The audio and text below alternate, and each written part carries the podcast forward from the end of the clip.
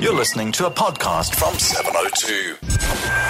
Online, smartphone, DSTV channel 856 and on 92.7 and 106 FM. This is 702. 16 after 4. Let me welcome on the lines now Jacob Khawe, Chairperson for Roads and Transport Portfolio Committee in the Gauteng Legislature. Mr. Khawe, nice talking to you. Eh, Ngulisa Mpepetwa eh, and the listeners. Thank you very much for your time. Mr. Khawe, I remember when you and I had a discussion here on the show, it got a lot of people responding and a lot of people were concerned about some of the information that had come through from the inquiry around March last year. And I remember there were there, there were testimonies from two uh, very senior officials in the Department of Transport. Uh, one was Ronald Swartz and another was Bonga Majola. And they were talking about the industry being infiltrated and manipulated by police officers. They were talking about uh, officials in the Department of Transport uh, who are directly behind all of that, the, you know, the illegal issuing of licenses, etc. You finalized that report. Yes, we did. After full two years of engagement, we do have a report and we've presented the report to the legislature and it was adopted and it's public information now. Sure, but let's just pick up on some of the key issues that came out of your report. Firstly, let's talk about the police and their involvement in the taxi industry. Were you able to prove that in your report? We were able to uh, uh, get confirmation of only 60 cases involving SAPS and they are linked to the taxi ownership. One of those has already been suspended by the Gauteng Traffic Department. The others have, or the process has not proven exactly the ownership because these taxis are not registered on their names, but is very linked to, closely linked to their families which is a bit difficult to actually deal with that. So, yes, indeed, we came closer to 60. We had wished to get more and we had wished to get uh, specific uh, details, but unfortunately, after all the process, we could not get uh, more than what we got.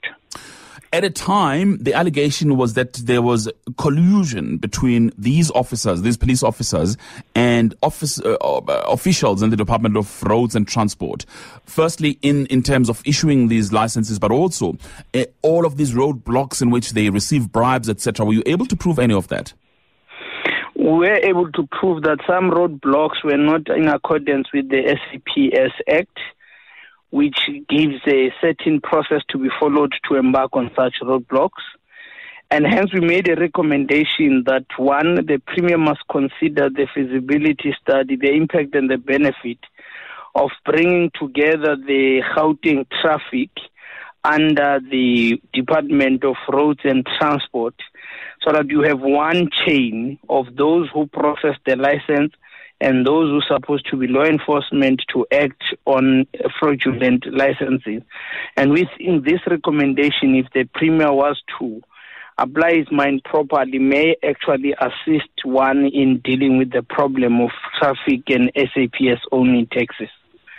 Two, we have asked for a strong, coordinated approach between all law enforcement agencies and that every roadblock that has to do with impounding of taxes, it must there must be evidence of uh, the, the, the process that are required by the South African Police Service Act to actually have such a roadblock. And in the event where such is not provided, would then have to act or report into uh, report in the relevant institutions. Mm. The issue of um, Department of Transport officials being part of this, and I see, of course, one of the recommendations is that there should be lifestyle audits. Please talk to me about yes. that one, but also just the extent of the involvement and what is it that you found these officials are doing in manipulating the issuance of licenses? The, the, the major problem is that we have taxi associations that have uh, uh, two permits uh, road permits, which is not supposed to happen like that. And in the event of a dispute, both uh, associ- associations normally produces legal documents to prove that they've gone through the right processes. However, when looked into the department system, you find that only one is recognized. Two, there is evidence that some collude with taxi association leadership to duplicate these these permits.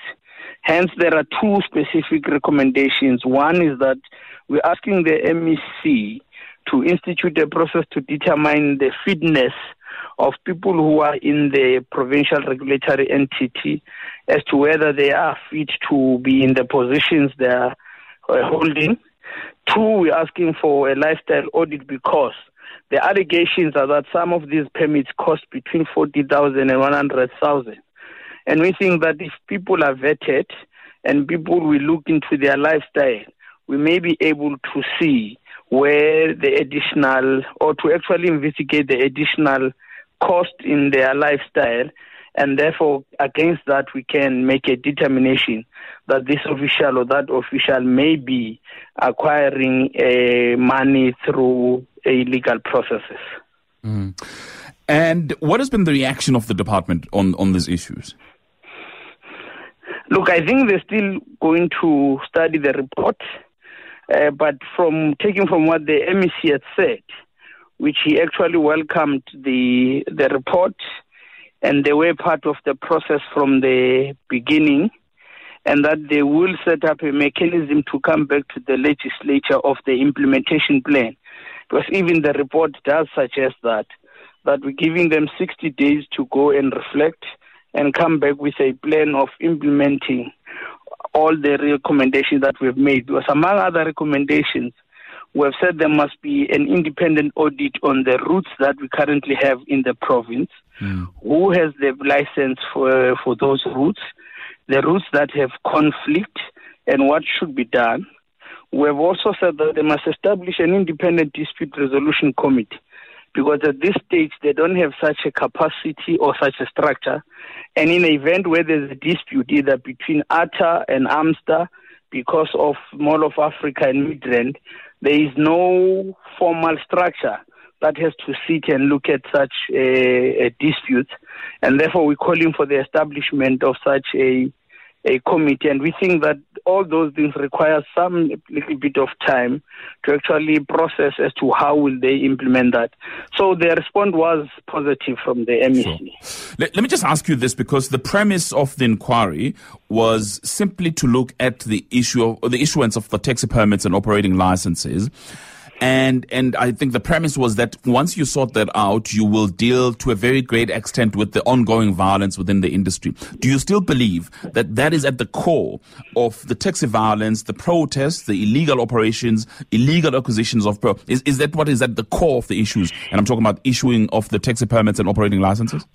We are now convinced. At first, we thought let's investigate and see whether there's a link.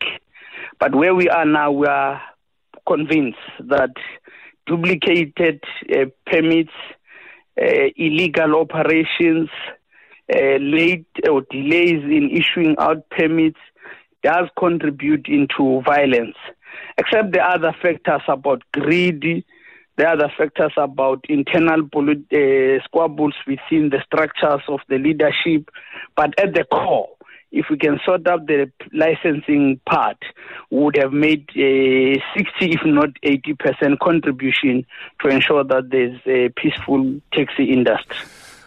But Mr. Khawe, and you know, and I'm glad you say that the department accepts the recommendations. But some of these things are not new um, especially about the manipulation of the issuing of the permits, etc. And we've spoken to the MEC about them. These uh, allegations have been around for a long time. You've got to wonder why is the department not acting on information that is known? I think the problem is pointing at the the, the culprits. Even ourselves, we, we really, really struggle to get the the culprits. Uh, and because in the industry, generally people are afraid to uh, mention people by names. Uh, so that that has been perhaps one of the reasons. The second was the issue of institutional mechanisms. That's why our report is clear as to what type of the institution the department has to create that will be able to actually tackle these challenges. And then the third one is the, you know, in the annual reports or in normal reports of the department, they don't report on the permits, the routes, the numbers. And unfortunately, even the AG was not looking at that. So we think from, from now, we will compel them to report even on permits. And that would perhaps uh, come closer into finding a solution to the problem.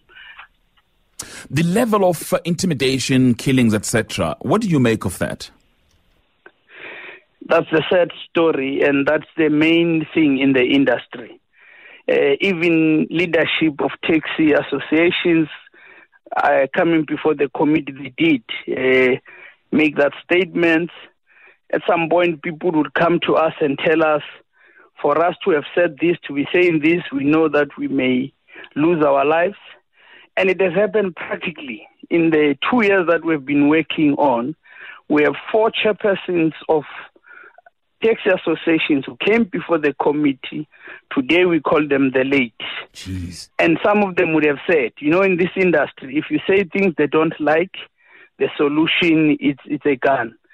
So, so we're pleading with the leadership of the associations, and we've said to them, let's sort out the department, let's sort out the processing and the issuance of licenses, but we ought to work with you, and you must work with the drivers, you must work with the other owners.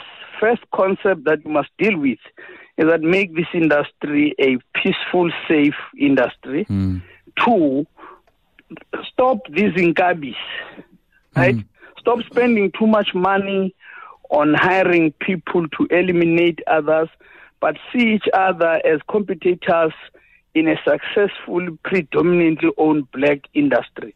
And we'll continue to engage with taxi industry. Okay. The premier were glad that had a session with them in the summit, and everybody must make that call that the industry must be safe, it must grow. All right. Jacob Khawe, always good to talk to you. Much appreciated. Thank you very much. Okay, he's the chairperson for Roads and Transport Portfolio. What do you make of this? A four chairpersons of uh, taxi associations who appeared in front of this inquiry, in front of this committee, are now dead.